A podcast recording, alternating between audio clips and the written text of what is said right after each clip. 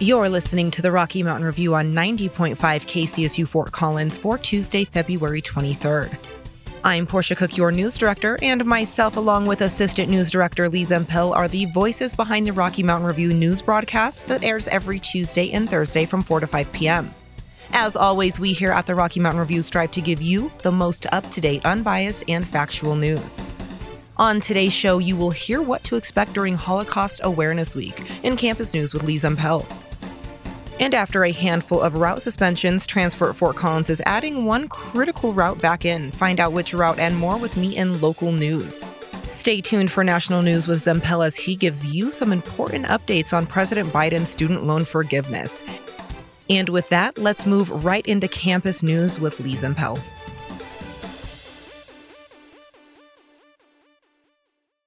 I'm Lee Zimpel reporting your campus news. February 24th to March 4th is Holocaust Awareness Week at CSU, and in the next couple days there will be multiple events held on campus, including a talk from a survivor. Sarah Moses was just 7 years old when she was liberated from the Bergen-Belsen concentration camp in 1945. She survived multiple concentration camps as a child and is now 84 years old. She will be visiting the Laurie Student Center Grand Ballroom to share her experiences tomorrow, which is Wednesday, March 1st, at 7 p.m. If you missed out on any of the events this week, Moses' keynote and other events are still free and open to get involved in. The Litany of Martyrs, where volunteers take turns reading the names of victims who died in the Holocaust, started on Monday and will be happening every day at the LSC Plaza or flea market until Thursday. On Friday, there will be a memorial and a walk to remember at the plaza starting at 1. If you want to learn more about the events, you can visit the Students for Holocaust Awareness website, which is holocaust.colostate.com. An important Transfort route that connects CSU to the South Transit Center resumed service on Monday. Route 19 is a key service for students who need to travel along Shield Street and Harmony Road, and it's been closed since August last year because of staff shortages.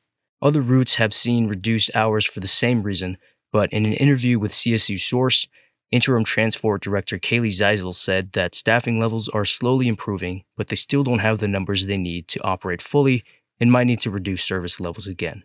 For now, Route 19 will be running once an hour from 6:45 in the morning to 7:15 at night every weekday. To stay up to date with changes or alerts to any routes that are important to you, you can get email or text notifications in real time by going to ridetransport.com/subscribe. That's all for Campus News. I'm Lee Zimpel. Up next, Portia Cook has your local news. In local news, after a handful of bus route suspensions, the City of Fort Collins' Transfort is resuming service on Route 19 as of Monday, February 19th. Route 19 operates along Shield Street and Harmony Road between the Campus Transit Center and the South Transit Center, which stops near Front Range Community College. Service on this route was suspended on August 15, 2022, as part of other system reductions due to staff shortages. Interim Transport Director Kaylee Zeisel told the City of Fort Collins, quote, "We understand that Route 19 provides a critical service for the community and students attending school along this corridor." Zeisel went on to say that while staffing is slowly starting to improve, staffing levels are still at 80% of their operation staff level, meaning a reduction of service levels in the future is still possible. For now, Route 19 will operate once per hour Monday through Friday between 6:45 a.m. and 7:15 p.m. with the following schedule. For the northbound route, first departure from STC at 6:45 a.m. and the last departure at 6:45 p.m. And for the southbound route, the first departure from CTC at 7:15 a.m. with that last departure being at 7:15 p.m. Other routes still affected by service suspensions or reduction include routes 2, 6, 7, 8, 11, 12, 16, Horn, and Max. In other news, it is all hands on deck when it comes to helping people, and one Colorado veteran is taking his helping hands to Ukraine. When the war in Ukraine began, Fort Collins veteran John Geller jumped right into action. And a year later, he is still helping by sending a mobile vet clinic to Ukraine to provide free medical care to pets. Geller has a local nonprofit called Street Dog Coalition that provides free medical care to pets of people experiencing homelessness. In March of 2022, Geller set up a vet clinic tent on the Ukrainian-Romanian border. It offered pet vaccinations, pet passports, and anything else needed to ensure families and their furry friends could travel safely. Today, Geller, in connection with the group Worldwide Vets, have launched a mobile vet site to offer medical care and more to pets in Ukraine. More information on the Street Dog Coalition and ways to donate can be found by visiting thestreetdogcoalition.org.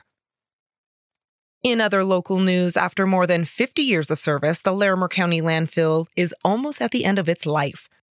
As of today, the landfill is projected to reach capacity by the close of 2024. In light of the significant change, the city of Fort Collins has been working closely with regional partners like Larimer County, Loveland, Estes Park, and Wellington to plan for the long-term future of waste disposal and resource recovery infrastructure in northern Colorado. After several years of careful analysis and stakeholder input, a new infrastructure is planned, including resource recovery facilities for yard waste, food waste, and construction debris, as well as a convenient trash drop-off site for residents and trash haulers, upgrades to the existing recycling center, and a new landfill in the northern part of the county. All of the proposed new facilities except for the new landfill will be built adjacent to the current landfill located near South Taft Hill Road and West Trilby Road in Fort Collins. The new landfill will be built on a section of county-owned land in northern Colorado near Rawhide Energy Station and west of I-25. Additional information on the new facilities as well as project updates can be found by visiting larimer.gov/solidwaste/wasteshed. And that is all for your local news. Up next, find out how you can enjoy a two-course dinner for two for just $25 in events news with me after the break. Program is supported by Washington's, supporting live and local music in Fort Collins. Upcoming shows include Jay Boog with special guest Likely Geordie on Friday, March 3rd. Tickets and info at washingtonsfoco.com.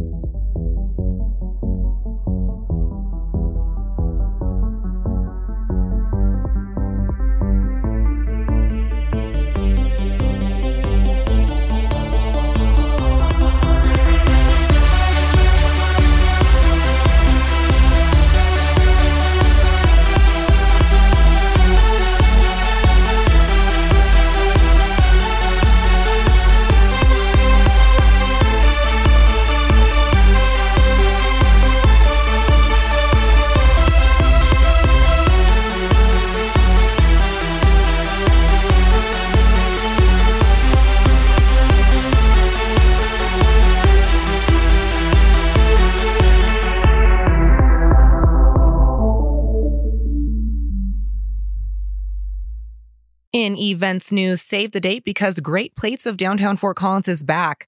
From March 1st through March 14th, Downtown Fort Collins' award-winning dining promotion and fundraiser for the Food Bank of Larimer County returns for its 18th year. Great Plates of Downtown is a celebration of the downtown dining community and features 48 participating restaurants serving up breakfast, lunch, and dinner, and all-day menu specials for $25 and a la carte items for just $2.50. So how does it work? Well, participating in Great Plates is pretty easy. You can start by checking out the Great Plates of Downtown restaurant guide found at greatplatesofdowntown.com. Then pick the restaurant or restaurants you want to dine at, and when you arrive, tell your server you want to participate in Great Plates of Downtown. After enjoying a delicious meal, you can then consider leaving a donation that will go towards the Larimer County Food Bank. While there are 48 participating restaurants in Great Plates, some restaurant highlights include Comet Chicken, which is offering a one-course meal for four people for $25. Restaurant 415 is offering a three-course dinner for two for $25. And the Rio Grande, who is also offering a three-course dinner for two for $25. For the full restaurant guide of this year's Great Plates, you can again visit that greatplatesofdowntown.com. You know, I am a Fort Collins native, and all of my years here, I have yet to experience Great Plates, especially with that Rio Grande who's offering that three-course dinner. Sounds like something I will definitely be participating in this year. Up next, hear from KCSU's Bailey Liverman as she sits down with Sean Swain of the Kitchen Dwellers to talk about all things music and more. Nice to meet you. I'm Bailey from KCSU. We are the CSU radio station. So how are you? How's it going? How's everything? How's life? Everything is great. You know, we just kind of, for the last year or, you know, under just a little under a year, we've been touring off the Wise River album now. Yeah, for sure. And I think, you know, a lot of cool things have come to fruition in that time. And we're really have a lot of cool opportunities ahead of us. And as long as I don't crash on the ice today, everything is pretty good in that respect. We're gearing up for our winter tour here with Lindsay Liu. This starts on Friday here in Bozeman, and a bunch of those shows are already sold out, and a bunch of them are on their way to selling out. And even our spring tour is starting to look that way. So that's all pretty exciting, and it's hard not to be stoked on that. Yeah, for sure. I saw you guys. We're here in Fort Collins. I saw you guys play at the Aggie last January. It was a really great show. That was a really fun run of shows. I remember that. And that was the first time we had Daniel Donato's band out with us, and those guys became good friends fast. And that was an amazing band to tour with through the mountains in Colorado there that week. Yeah, they were sick too. That was such a good show. Yeah, they're incredible musicians. For sure. I have heard from other interviews that you described Wise River as not being a bluegrass album. Can you tell me more about that and some of the influences coming like into that album compared to some of your earlier albums? Yeah, so Wise River is in a large sense a collection of songs that we all put together when we were at home during the pandemic. A lot of those songs were written right in that time period when we were taking off the road. So I would say that there, in a greater sense, there's kind of a lack of a bunch of outside influence going on with it because we were all just at our houses. So each songwriter's individual backgrounds come out quite a bit in that one. And really hardly anybody comes from a true bluegrass background out west. It's just hard to find. I mean, because it's not where roots bluegrass is. So all of us kind of come from different backgrounds, being that, you know, Torrin grew up loving and playing a lot of punk rock music, but he grew up on a ranch, so his family comes from like old time cowboy backgrounds. Max is a big classic rock guy, and like Joe's parents are really into the folk scene, and just a lot of that writing style came out in that. And I would say that really the only bluegrass song that's on it is a song that Max actually wrote, the guy from Chicago of all people, and that's Smokestack. And that's really the only bluegrass song in the album. The rest of them are kind of a conglomeration of, I would say, folk and classic rock styles, which in my opinion is really just a lot of what Americana is these days. I mean, early rock and roll was heavily influenced by country, so that's kind of where I stand with that. It's great. And you're from Telluride, right? Yeah, I grew up there, and I left there in 2009, and I've been up in Bozeman ever since. Okay, dope. So, how would growing up in Telluride, how has that influenced like your own musical, musical, like how is that affected? Oh, sorry. I think I think my connection got weird for a second. I heard you. Cut me off if I start to cut out for any means. I think my service is good down here, but I'm not connected to Wi-Fi. I'm just in town on my truck right now. So if the audio quality is terrible, let me know. Okay. Growing up in Telluride definitely gave me a unique perspective and an early introduction to bluegrass music that somebody wouldn't normally get living in the Rocky Mountains due to the festival that's there. And it's been going on. This is its 50th year.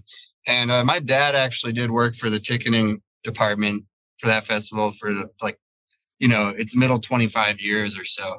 So obviously that had mandolin in my hands at a pretty young age, and they didn't really force anything onto me, but it kind of stuck. I really didn't start playing it a lot until I was in college, but I think that having grown up there definitely made bluegrass not seem like a foreign sound when I first started playing it. You know, and And when Kitchen Dwellers first formed almost 13 years ago, bluegrass in the Rocky Mountain and the college scenes and like younger folks, it really wasn't as big as it is now at all. Yeah. So I think it takes a fair amount of introduction for a lot of people to get used to freaking banjo, really. Because there's a lot of stigmatism and associations made with bluegrass music and the people who like it, that's for sure. But I think that a lot of that is changing, largely in part to people like Billy Strings who have crossed over into the next level of things that no one has before. Yeah, I think it is really interesting to see, like, I know even a lot of my coworkers at the station are like, oh, bluegrass, like that's interesting. But it is interesting to see how it's grown, especially since I was a kid, because I grew up in Texas, so bluegrass was kind of around. Oh yeah, definitely. Yeah, Texas swing is a true and legitimate style. For sure. This is interesting because I thought moving to Colorado that people would be, or like not like be. I guess I thought that there were a lot more people that would be more into bluegrass, and there are for the most part, which is interesting. But there are also a lot of people that like don't really know what's going on there. Yeah, it has its pockets, bluegrass is a genre. And I think it really isn't restricted to bluegrass. But with Colorado, I kind of blanket into the overall jam circle where like, you find yourself in some of these groups of people where they talk about these genres of music like it is like the biggest, most important thing in the world. And it is to them. But then it is still small where you can go on to the next circle and somebody hasn't heard of who you're talking about. And that's a pretty unique thing. It's like people are very, very connected to it personally. And that I find very cool. Yeah. That's something like I grew up with. So I was like my parents love bluegrass, their parents love bluegrass, like every adult that I was connected with as a child loved it. So I was like, oh, this is just a thing. People love it. And then I came up to Colorado and I was like, oh, okay. There are people that like really, really, like really it's their whole life. And then there are people that like are not as into it. And I feel like those are kind of the two options. Yeah, I fully agree with that. I kind of grew up with the same notion with that festival in town. Yeah. Bluegrass as a genre to me was just like this thing that adults did. Yeah, for sure. And, I came into my own with it later on. But I definitely still have some friends that think that as a music style, it's not necessarily for them and that it's kind of goofy. So yeah, for sure. To each their own. So yeah, everyone's entitled to their own opinion for sure. Totally. So Corey Wong produced Wise River. How was that experience? Working with Corey is amazing and intense in the best way possible. He is such an intelligent and fast-thinking individual that keeping up with his pace in the studio becomes almost a task in itself. And what I think it does, though, is it prompts you to like get your parts down and be ready to record before you're in the studio, whereas other projects and other producers may work a little differently where the studio is more of a creative space. But if you look at Corey's career and what he's incredibly prolific on what he puts out and releases. And he totally believes that, the space in the studio and the space on the stage, you should enter knowing how to do that stuff. You shouldn't be using it as a practice space. And definitely makes a record come out incredibly well and efficient. We did that whole thing in 4 days, top to bottom. Oh, wow. Is, something that we haven't done before and probably won't be able to do again without that kind of guidance. That's just how Corey works. And you can see it in his music. He's got 1,000 projects going on at all times. He's got like 7 touring bands at all times, and all the solo stuff. I don't know where the guy finds the time at all. But then when I know his personality, I understand how he does it kind of. For sure. The crazy thing about him to me is that it's also incredibly tight. Like it's, the fact that he's doing all those things and they're all incredible is crazy. Yeah, he's not. He doesn't make a lot of mistakes, I would say. Yeah, no, for sure. So I've noticed that geography of like the West in Montana comes up a lot as a theme in Wise River. How has that influenced, like being in Montana, influenced you guys? I remember there's been two things that I've carried with me from creative writing class as a kid. One I took with me along, and one I was just reminded of recently by Torrin. But the first one is always like, write what you know. And also in your writing, Torrin reminded me of this, the teachers always tell you to show how it is and not tell how it is. So I think a lot of, at least the songs that I've written, and a lot of the ones that Torrin writes and Joe and even Max, I definitely use a lot of geographical description to try to carry an emotional place.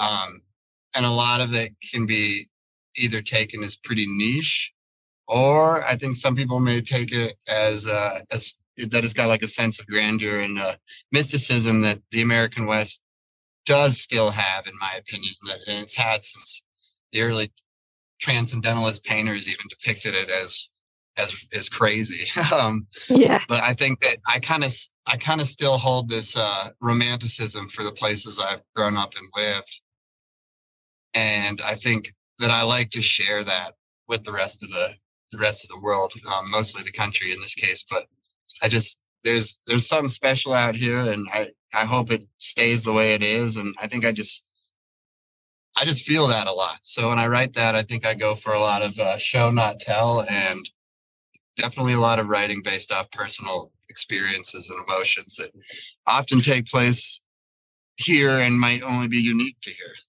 Yeah, for sure. On that kind of note, what are some of your favorite outdoor spaces near you?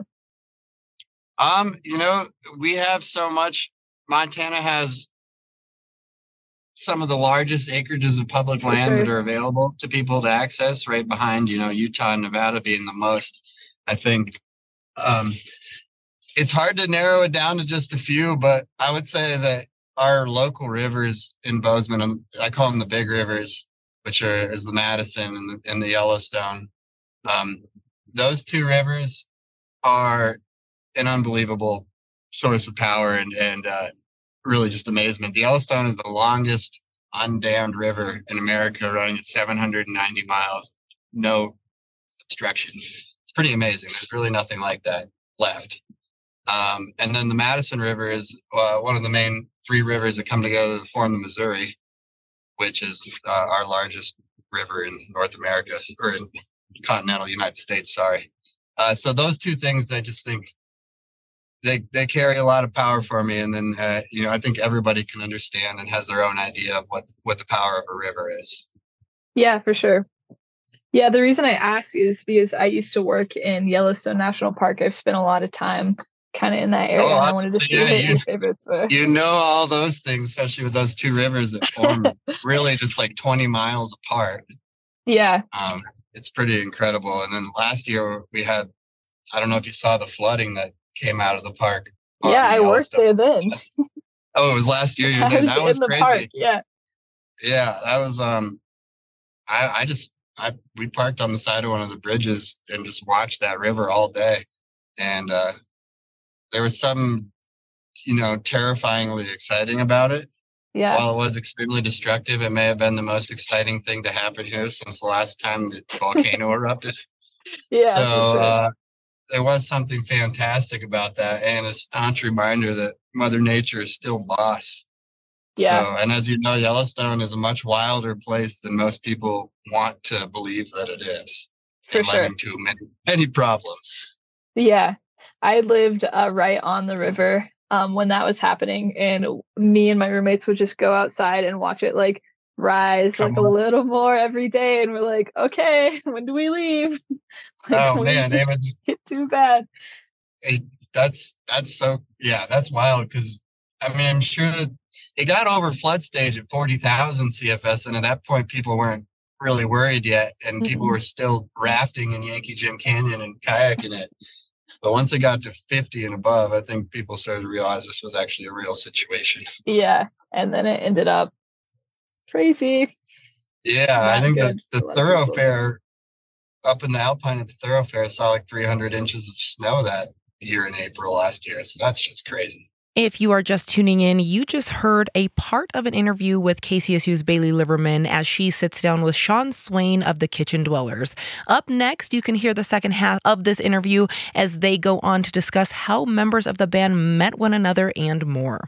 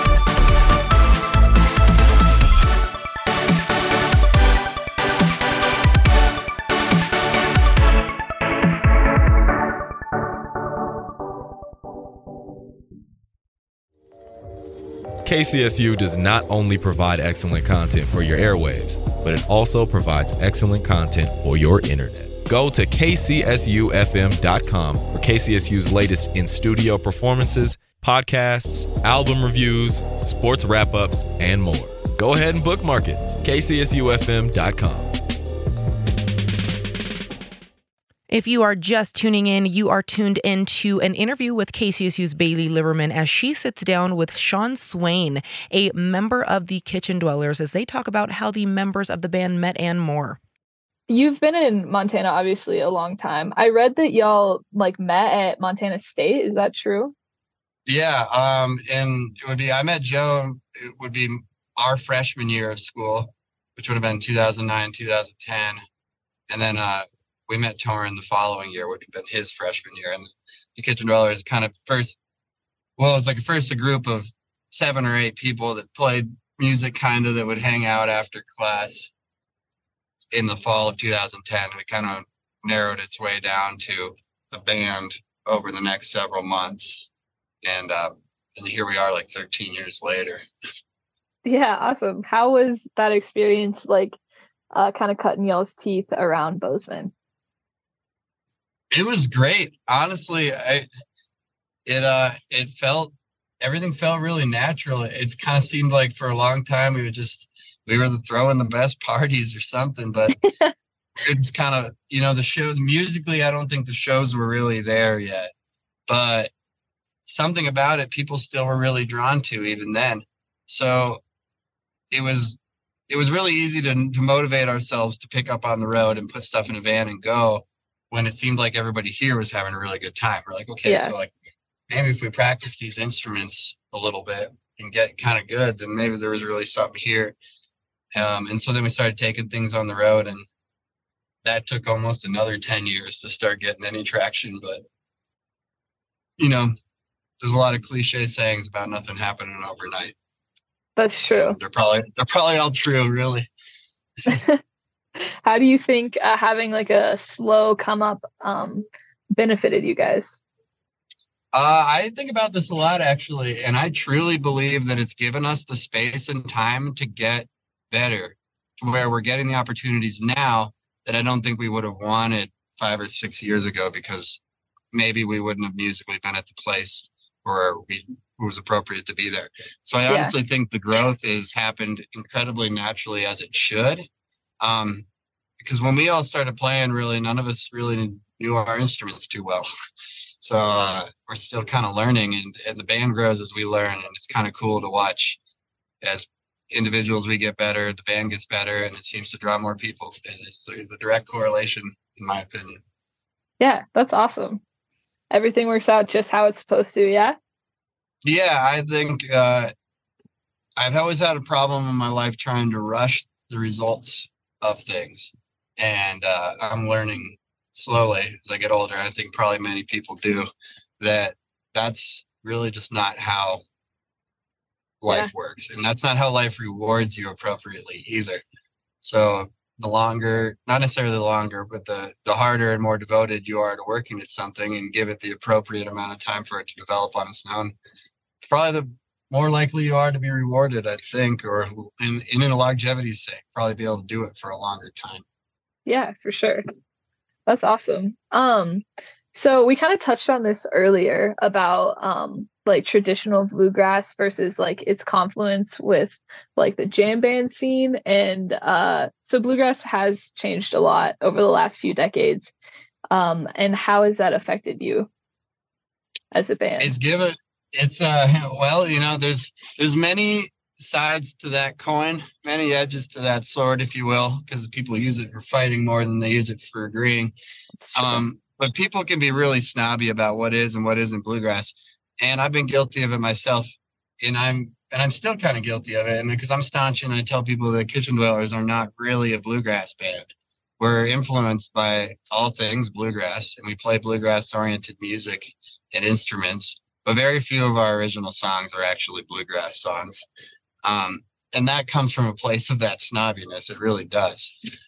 But so I would like to believe that maybe bluegrass is just such a niche little tiny little thing, and very specific musically what makes it that way. And I would just rather say that what most folks think is bluegrass is probably Americana, and that's fine. And the more popular that gets, the more of a platform Kitchen Dwellers get to stand upon.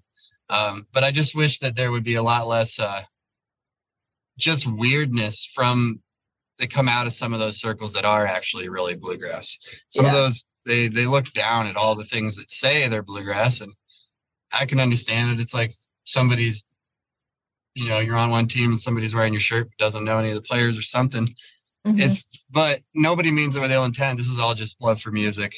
So in my opinion, the spillage over into other genres from it is largely good for even the small niche genre, because it's still giving that small genre of what actually is bluegrass a platform as well.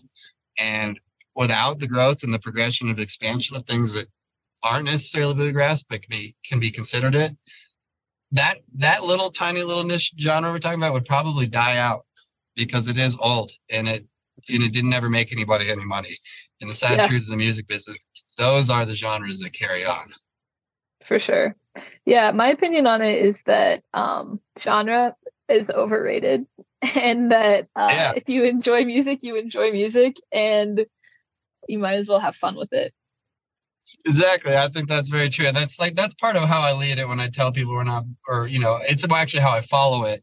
I'm like, we're not really bluegrass. And this is why bluegrass is specifically this, and the source of, if you could give it a Webster definition, and we don't really do that. But then that being said, who really has to pigeonhole anything anyways, unless you want to be, some of those niche bluegrass, they want to be staunchly bluegrass and they don't want to be anything else, and they're amazing players and musicians, and those shows are awesome. But sadly, you go to them, there's not usually very many people there to see them. Yeah, for sure. I think that's in any walk of life. When you narrow yourself down to too many ideals, you don't reach that many people.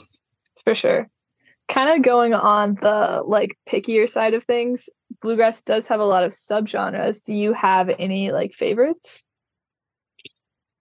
I think that the newgrass subgenre that kind of came around in the 70s is probably where the closest thing in bluegrass to what we are. Yeah. And definitely it's that's what Billy Strings plays. That's what Yonder was playing.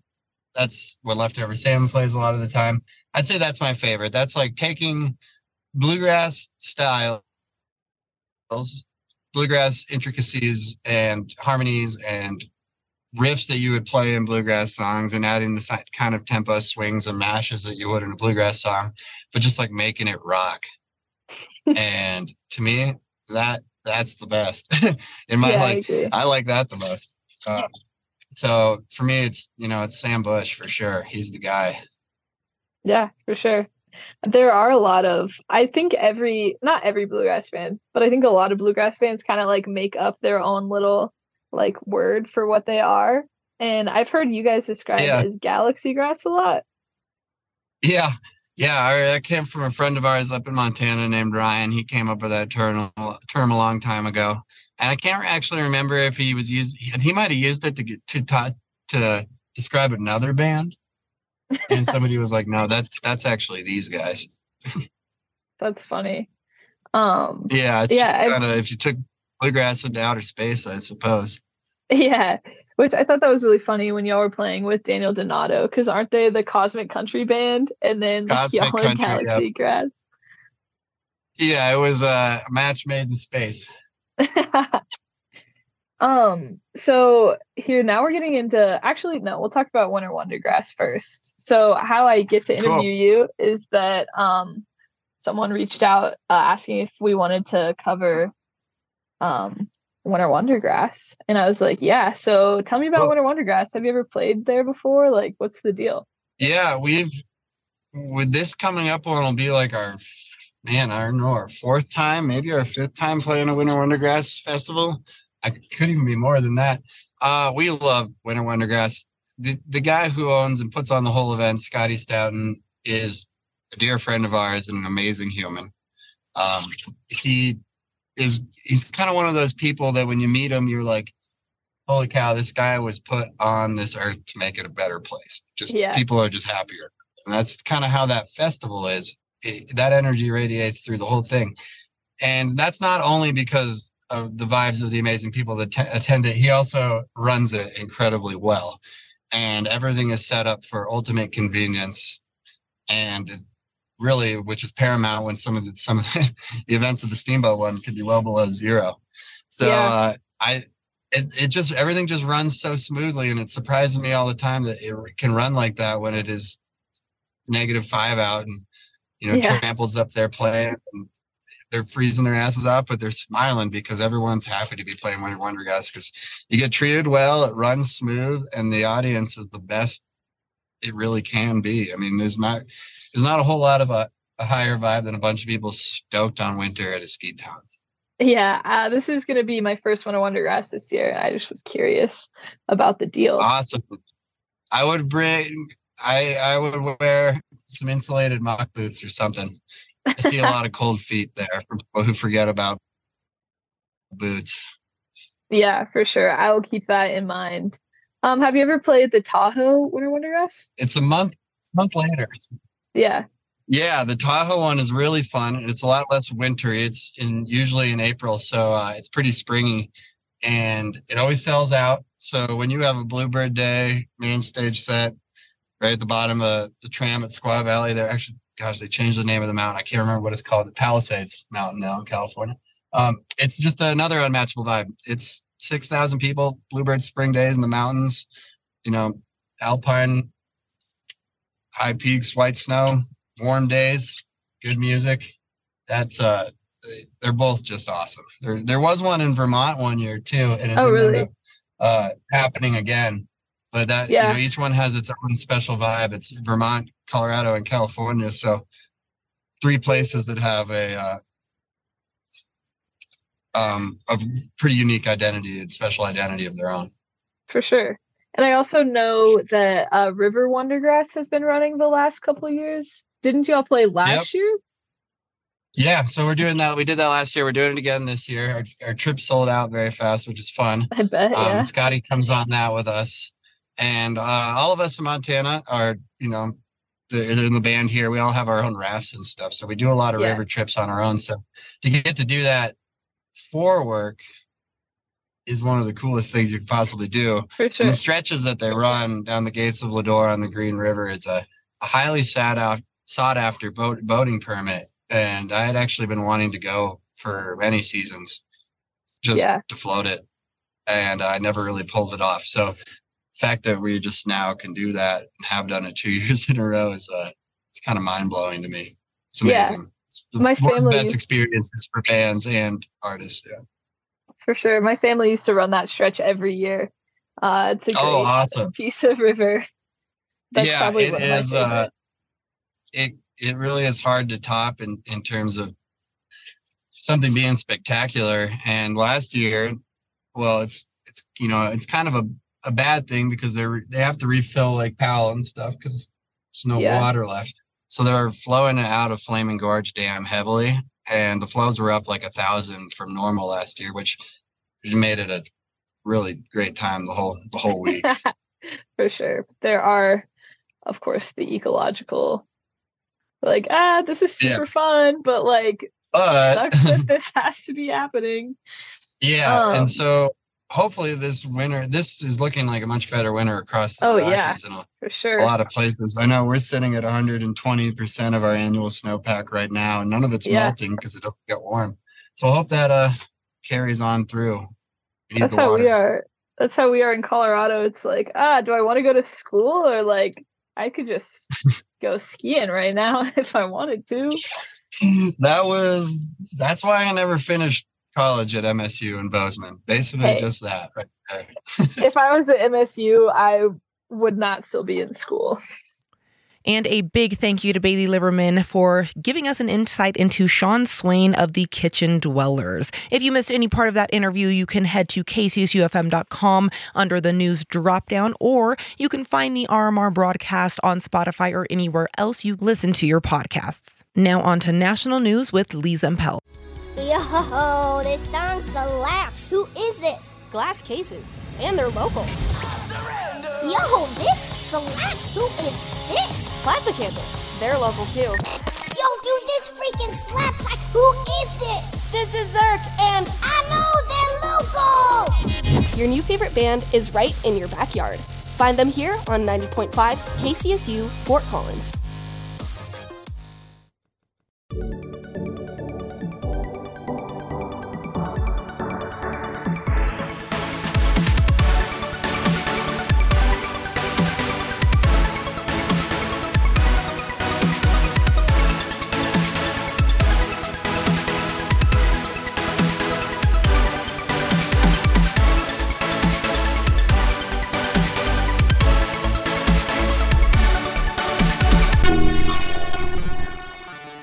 In national news, this week could be a pivotal one for student loan borrowers who have been waiting for updates on President Biden's student loan forgiveness plan.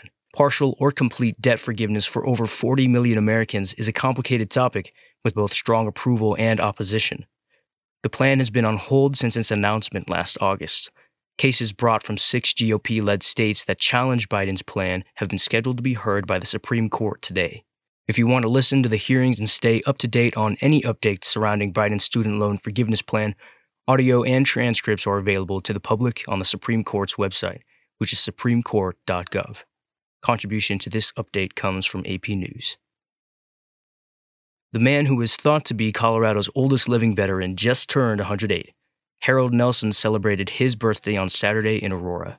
His family, friends, and other veterans were there. He was given presents and military gifts. According to Fox 31 News, Nelson was awarded the Silver Star at Fort Carson last year.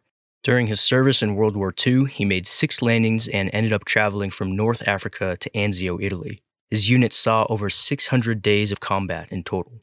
Nelson was shot 3 times and had a grenade thrown at him, but those are only a couple of his most dangerous experiences. On Saturday, he said, quote, "For an old guy, I'm pretty good." He said it felt amazing to be with his family and friends. My name is Lee Zimpel, and that's all for national news. Next are your updates on CSU sports. My name is Eliza Drotard. This is your RMR Sports Report. In track and field news, the women's team won the Indoor Mountain West Field Championship this weekend out at Albuquerque, New Mexico, and the head coach has been named the Indoor Coach of the Year for the Mountain West. Congratulations, everyone. In men's basketball news, the team won their most recent game against Wyoming here in Fort Collins, 84-71 in the border war. They'll be facing off against San Jose State later this week and finishing off their regular season against New Mexico here in Fort Collins. In women's basketball, the team lost to Wyoming in Wyoming 60-76 and will be facing off against Boise State later this week to finish up their season before heading off to the Mountain West next weekend. In women's softball news, the team competed in the Texas State Tournament, where they won against UT Arlington, lost both times against Texas State, lost against Kansas, and won both times against UTSA. Their next set of matches will be the GCU Invitational, where they will be facing GCU and Abilene Christian before starting their season here in Fort Collins. My name is Eliza Drotar. This has been your RMR Sports Report.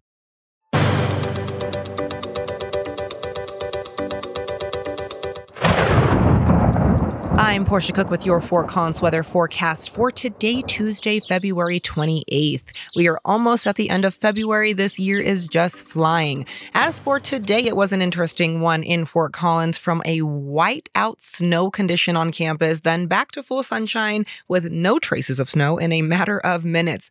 But hey, that is Colorado for you. Tonight, you can expect temps to drop to a high of 21 degrees with clear to partly cloudy skies and winds moving west at 10 to 20 miles per hour. I don't know about you, but I am ready for the wind to go away, but it doesn't look like it's going to let up anytime soon. Wednesday will give us a high of 37 degrees with mostly cloudy skies and temps dropping to a high of 21 later on Wednesday night.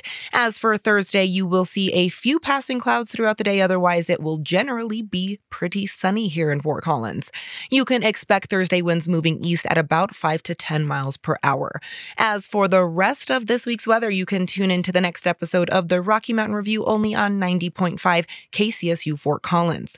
I'm Portia Cook with your KCSU Weather Report. Information comes from the Weather Channel. And that is all for today. We would like to thank Damian Castile for our amazing theme music that's playing right now.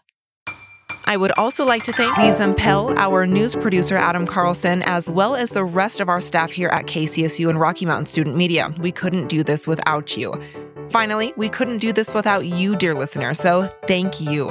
If you missed any part of today's show, you can find the RMR podcast on kcsufm.com under the news or podcast section, or you can also find us on Spotify or anywhere else you listen to your podcast by searching KCSU News.